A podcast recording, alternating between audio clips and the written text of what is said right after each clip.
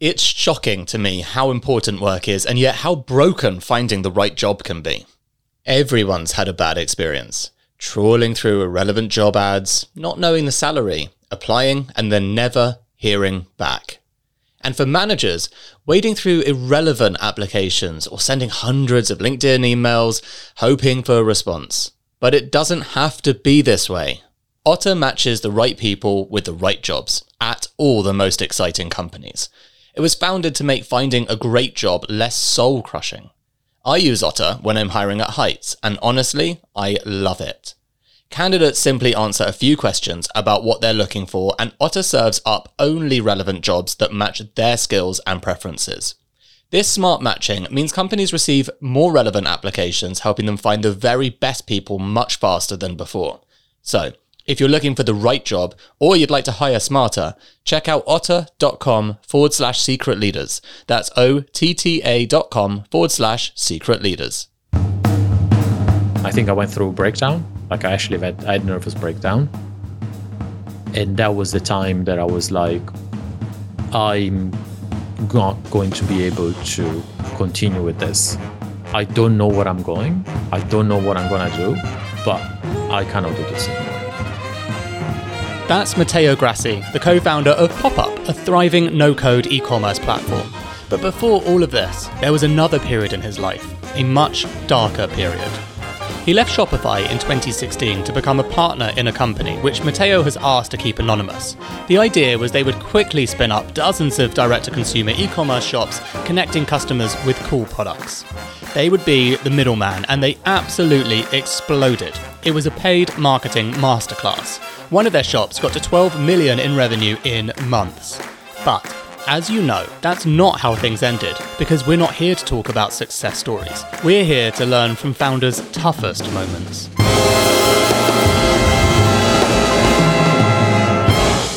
The thing is, Matteo is really good at growing direct to consumer or D2C brands. They started in September 2016 with $10,000 in ads, and by November, they'd got to $4 million in revenue. Crazy. The feeling was addictive. You just lose control of reality because you see the numbers on a dashboard, right? You see the numbers going up. And literally, like, you go from 10,000 a day to 50,000 a day to 100,000 a day. And then on Black Friday, we did 1 million in one day and you just completely detach of what's happening behind the scene. Because when you work with third party manufacturer, you don't really see the product being manufactured and fulfilled. But in reality, behind those large numbers, there is actually people that are making products and shipping it to customers. And that was, I guess, the mistake, you know, pushing, pushing, pushing, and uh, not understanding the scale of the operation that we were facing. And that brought major delays as well with uh, with the product, and then we ended up losing most of the money. They were able to scale very quickly for several reasons. They found the perfect Christmas gift, a blanket which flew off the digital shelves, but the supplier couldn't keep up with the demand. One week delivery times turned into 25 days, 30 days, so customers started cancelling because their gifts weren't going to arrive in time for Christmas. This was illustrative of the fundamental business problem the things that fell apart was uh, yeah i mean we we we realized that our supplier was not good because it was an issue on on their side. I mean we did sell a lot but we also asked to that supplier can you cope with the manufacturing? I was like yeah no problem. And then we start to see other other other issues as well. I start to look into like these major suppliers that we had and they were doing also the fulfillment. And it was just like every issue that we had was because either product quality or shipping time. The good thing is Matteo knew exactly how to turn the business into a success.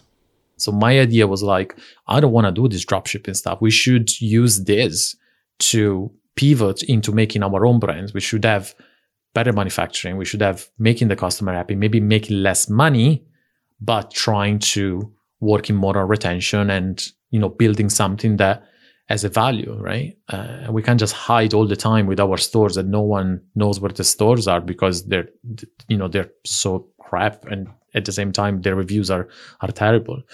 So I wanted to move that that direction, and it seemed there was uh, an initial push towards that direction. Uh, but then eventually things were always slipping out into the old ways, right? It's trying to come to do the shortcut or, you know, selling products that are not great because everything was just like about making money, you know.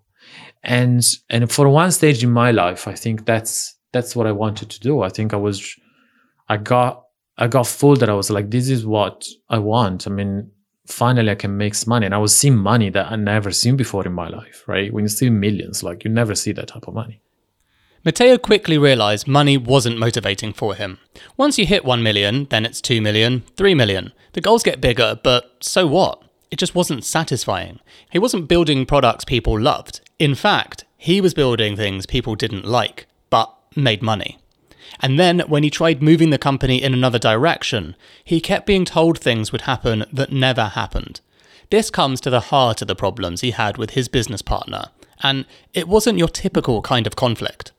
There was never conflict, per se. It was never like, oh, I want to do things my way, you know, and stuff like that. It was like, oh, yeah, you're right, you're right, you know, but then things don't change. And I think that make it worse because then you have to stop listening to what people say to you and you just have to look at the actions and i see this happening a lot of the times you know a lot of times i see this happening you know it's like people people tell you what you want to hear because they want to avoid conflicts but then this is even more frustrating because like if you want something in a different done in a different way you tell me this is what i want. This is my word. You have nothing you have no saying in this. This is my decision.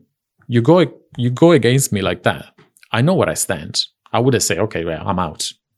Like it's fine. I i respect you. I actually respect you more because like this is what you are. This is what you believe in with with that organization. It was not like that. It was always oh yeah of course this is what we want to do and uh, and then you work on projects and then you might start a brand and you put a lot of work into it and and and you're like oh my god finally this is like we're going to change things and we're going to launch this and we're not going to do this shady stuff. We're actually going to focus on the product. And then the project is launched and then nothing happens right? It's blocked at the last minute Matteo was trying to see through the smoke and mirrors for what was really happening, but the mirage went deeper than product development. It went right to the heart of his role at the company.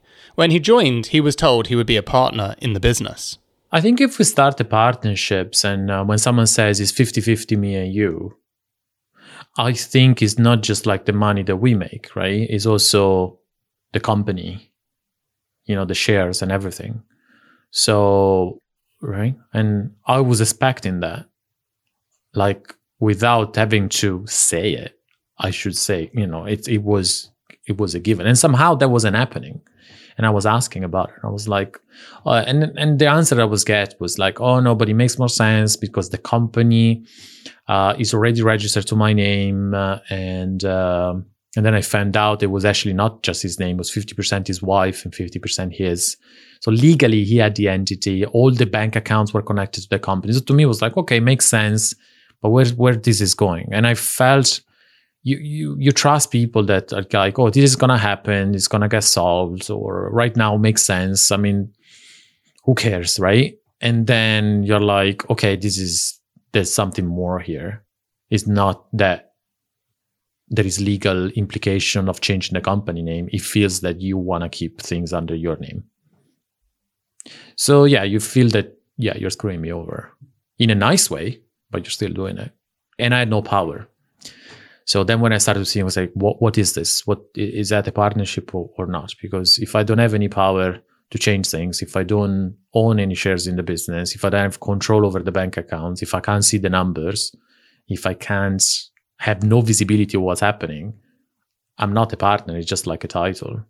So you're basically dependent on someone else and you don't want to be in that position. It took Matteo a while to internalize what was really happening, because yes, he was being told what he wanted to hear, but also because of a psychological trap that's very easy to fall into. In life as well, these happen a few times. Also in my relationships as well. I I, I went through divorce um, eight years, nine years ago, and I think we all have those alarm bells. That they ring once, they ring twice, they ring three times, but there is also the big thing in psychology, which is the cognitive dissonance, right? We're trying to, you know, fool ourselves and try to make reason for things that we don't want to accept. And I think I was in the middle of a big cognitive dissonance, right? Because I was like, if everything is true, what I'm thinking about, then I'm screwed. Then I'm like, I have worked for nothing. And this is not gonna go anywhere. And I wasted so much time. That was the issue and i think happens well with with my past relationship or with a divorce. It's like you see all of this and then you're like okay if this is true i have to break a marriage and i have a kid and i have a house. And and so you you you don't want to deal with that. So you are changing reality and you don't want to face the face the reality. In the midst of this cognitive dissonance, Matteo's reality was working 12 hours a day, 7 days a week for no visible reward, and it pushed him to the brink. I broke down crying in front of a meeting and I was like I couldn't stop. That was like a that was that was bad. Like my brain was fried. Like really, really fried. I couldn't because it was it was frustration, anger, overworking. It was a combination of everything. So it wasn't just uh, burning out. I, I wasn't burnout it was it was actually nervous breakdown because burnout a lot of times come from fatigue and work fatigue and things like that. Um, but I think it was like the toxic environment, uh, the rage that I had inside, and the frustration that I was feeling. Also, I always had principles, so when things are not right, I kind of you know it bothers me. It really, really bothers me. And business for me is personal as well, which is not good all the time. I think I need to learn myself to be more detached but uh, but business is personal yeah. So i took it i think really really personally as well. Yeah i couldn't get out of bed. I couldn't concentrate. It was uh, i was yeah it was bad. Matteo realized he just had to get out. So get out he did with nothing to show for his work. He blocked his then partner called his now co-founder and they've gone on to be very successful. That raw experience taught him some critical lessons First, have contracts, get things down in writing. Second, money isn't the sole motivator for building a good business. And the third one, you should align with people when you find a co founder. You shouldn't align to people that not just you like or you have one thing in common. You have to do a little bit more digging in who they are. And the same thing with relationship and marriage. It's not like, hey, you're hot and I'm hot and I really enjoy spending time with you. I think it's like, what are your values? How do you feel about family? How do you, uh, what, what's your motivations behind running a business? A lot of the times you don't think about these things, but then eventually they, they come up. So you might have just like a different set of skills, and then you're thinking about maybe that's enough. You know, I he's very good at this, I'm very good at that, and that's uh, and that's enough. But then eventually it's like, yeah, what are your values? What what what motivates you? Um, what you enjoy doing? There is a lot of things that are not necessarily going to be a make or break. It's not that if you have a different way of living, you that person is not a great co-founder, but at least you have to know. You have to know who you're doing business with because you're going to s- spend considerable amount of time with this person and they're going to be basically part of your life no matter what, right? It's like a marriage. at the end of the day. And the more the business grows, it's very much like a relationship. You start buying a house, you start having kids, there's more things that are going to tie you to the person. So when the relationship breaks, the more things you have, the harder it's going to break. Matteo Grassi, who says that failure is part of the journey. If he looks at the 18 month period we've been talking about, it looks terrible. But if he looks at the five year period, he knows that his failure allowed him to be very successful. I've been your host, Dan Murray Serter. If you like this episode, then hit follow or subscribe wherever you listen to your podcast. It makes a massive difference to us and maybe takes a couple of seconds of your time. See you next time.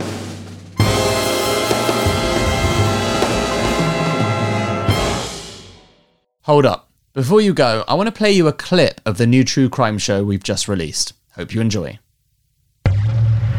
In a country run by billionaires and triads, one gangster decides to go it alone. To have a guy like that with bombs and AK 47s and putting billionaires' sons in boxes is, is scary. And his actions provoke a geopolitical crisis that leaves Hong Kong in pieces. From Kindling Media and Vespucci, this is Bad Money. Season 1 big spender. Listen now, wherever you get your podcasts. Here at Mindset Win, we want to give you the tools to become better at what you do. Taking inspiration and wisdom from our guests, we will hear stories, strategies, tips, and tricks. Told by leading names in sport and beyond. Who know what it takes to get to the very top. There will be two episodes each week, packed with amazing stories and practical takeaways for us all to follow. Search for Mindset Win on YouTube and on your favorite podcast app.